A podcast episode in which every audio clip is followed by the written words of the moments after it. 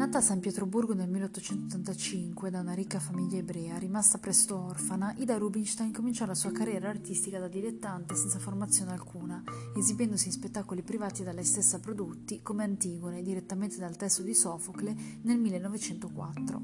Dopo un veloce apprendistato in recitazione, mimo e danza, prese parte a una scandalosa Salomè di Oscar Wilde, su musica espressamente composta per lei da Alexandre Glazunov e con la coreografia di Fokin. Lo spettacolo fu censurato dopo la prima rappresentazione, ma la Rubinstein aveva trovato nel giovane e già famoso Metteron Dons di questa pièce, anche ballerino e insegnante ai teatri imperiali, il suo primo e unico maestro.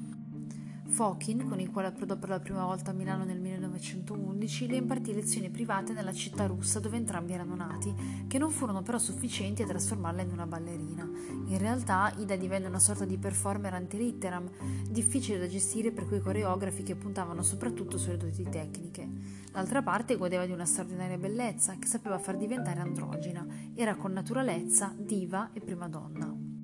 E va riconosciuto che il successo immediato e folgorante della compagnia alla sua prima apparizione nel 1909 a Parigi si dovette anche a lei, la protagonista della Cleopatra di Fokin, e nella stagione successiva del 1910 la Zobeide di Sherazad, sempre firmata dall'amico coreografo. Al teatro alla Scala i due balletti, prodotti dalla neonata compagnia Ida Rubinstein, alla quale prendevano parte anche Fochin e Leon Bax, che avevano assecondato il suo progetto, portarono scandalo e censura. La reazione moralistica nascondeva in realtà il rifiuto di un genere nuovo, quello che i Ballerou stavano affermando a Parigi. Non deve stupire se proprio al culmine del successo francese della celebre compagnia la Rubinstein decise di lasciare Diaghilev, l'impresario colto e tirannico che l'aveva lanciata. Molto ricca, poteva sacrificare la sicurezza e la libertà per cercare una strada sua come direttrice artistica, mecenate e attrice performer che in fondo disdegnava la purezza della danza. Lei invece dava il meglio di sé nell'immobilità fatale o nella recitazione senza movimento, ad esempio del San Sebastiano in travestì del famoso mistero medievale. Le Martyrs de Saint-Sébastien. Tra il settembre 1910 e il 2 febbraio 1911, data del debutto parigino, la drammatica pièce musicale teatrale legò in un processo febbrile di creazione Gabriele D'Annunzio, Claude Debussy, Léon Baxt, Fokin e la stessa Rubinstein, anche mecenate dall'ambizioso spettacolo portato in diretto con grande successo alla Scala da Arturo Toscanini nel 1926.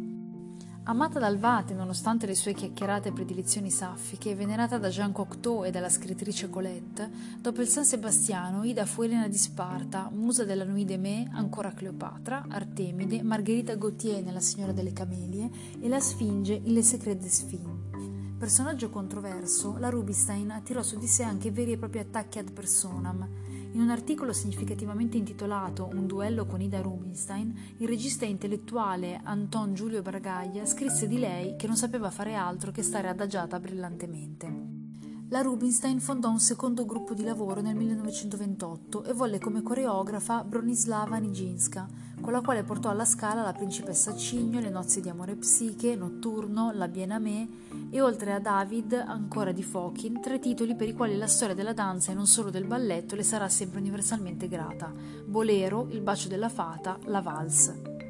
quando nel 1935 la fatalissima ebrea Lefebvre Amato si ritirò a vita privata, cedette all'Opera di Parigi tutti i balletti, anche gli ultimi da lei commissionati. Indubbiamente Ida Rubinstein, che invecchiai andò a vivere a Vence nel sud della Francia e lì morì nel 1960, lasciò più tracce di sé nella Parigi del primo Novecento che non in Italia e a Milano. Nel 1999 un'insospettabile cultrice di questa protagonista della scena del secolo breve, Carla Fracci, ne fece rivivere le gesta al Teatro Studio di Milano per conto della Scala in Image di Da Rubinstein, idolo, amazzone, principessa, mecenate, una pièce danzata e recitata per la regia di Beppe Menegatti.